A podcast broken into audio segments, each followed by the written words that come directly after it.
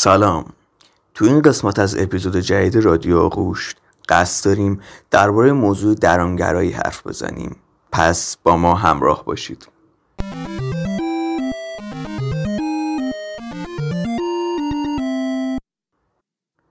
متهم شدن به افسردگی خجالتی بودن شاید بیشترین واجههایی باشه که ما به درونگراها نسبت میدیم و اشتباه ترین تصورات رو براشون به کار می‌بریم. اما باید بپذیریم که این افراد برخلاف برونگراها تو سکوت و تنهایی حالشون بهتره و یه جورایی با دوری از جمع خودشون رو شارژ می‌کنن. اونا تو تصمیم گیری سعی می‌کنن تنهایی انتخابی رو داشته باشن و زیاد اهل مشورت کردن نیستن و تمام عواقبش رو میسنجن تا بهترین تصمیم رو بگیرن.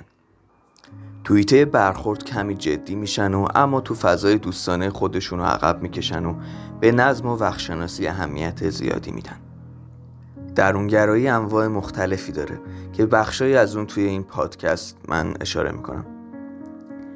خب یکیش درونگرایی اجتماعیه یعنی فرد دوست نداره تو اجتماع باشه. ولی اگه قرار گرفت سعی می‌کنه دنبال یه گروه کوچیکی باشه و هر نوع تلاش اجتماعی براش خسته کننده است.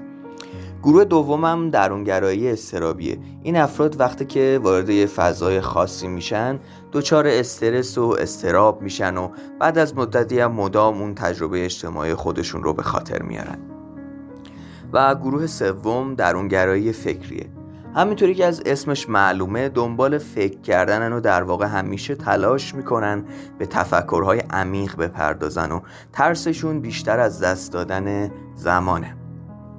یه دوست درونگرا دارم و ازش چند روز پیش خواستم یکم درباره درونگرا بودن تو جامعه ما یه چیزایی بگه که اینا رو به هم گفت. درونگرا بودن تو جامعه ما و خیلی جاهای دیگه یه چالش وحشتناکه. چون اجتماع سیستماتیک نشد و بیشتر کارا به شکل قبیله و بدون دستور عمل انجام میشن و در نتیجه روابط خیلی مهمتر از ضوابط میشن. به این ترتیب درونگرایی با انزوا و شکست های سنگین همراه میشه. خب من اینجا یه مثال براتون واز می‌کنم.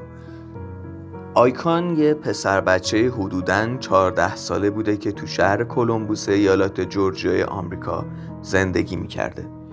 پدر و مادرش شاغل بودن و صبح که آیکان به مدرسه می‌رفته اونا هم به کارشون رسیدگی می‌کردن. اما از ظهر تا قبل غروب اون تو خونه تنها بوده.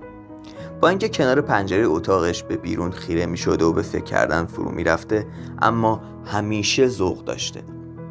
بعد از تمام کردن درسای روز بعدش و رسیدگی به کارهای روزمره یه قهوه درست می‌کرده و پای نقاشی کردن میشسته.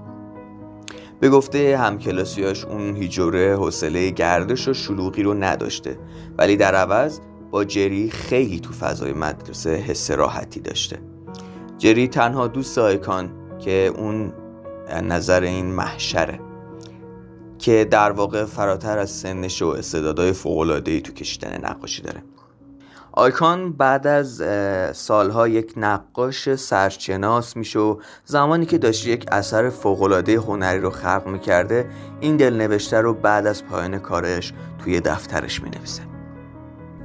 من همینم که می‌بینید. یه درونگرا که سکوت می‌کنه و زندگی می‌کنه. آزارش به کسی نمی‌رسه.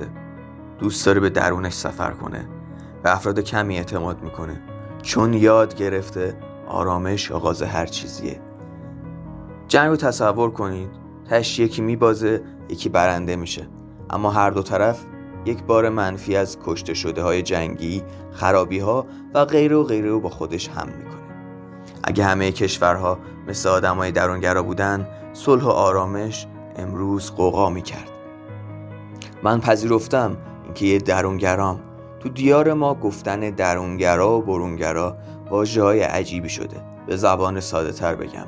من همون خجالتی دپرسم.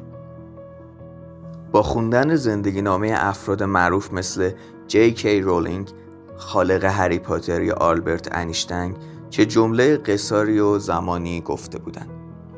یک نواختی و تنهایی یک زندگی آرام ذهن خلاق رو تحریک می‌کنه.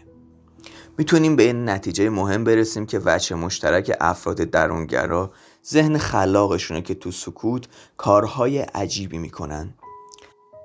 به قول سوزان کین که میگه سکوت قدرت درونگراهاست. در دنیایی که حرف زدن باز نمی ایستد امیدوارم از شنیدن این اپیزود لذت برده باشید. تا اپیزود آینده خدا نگهدار.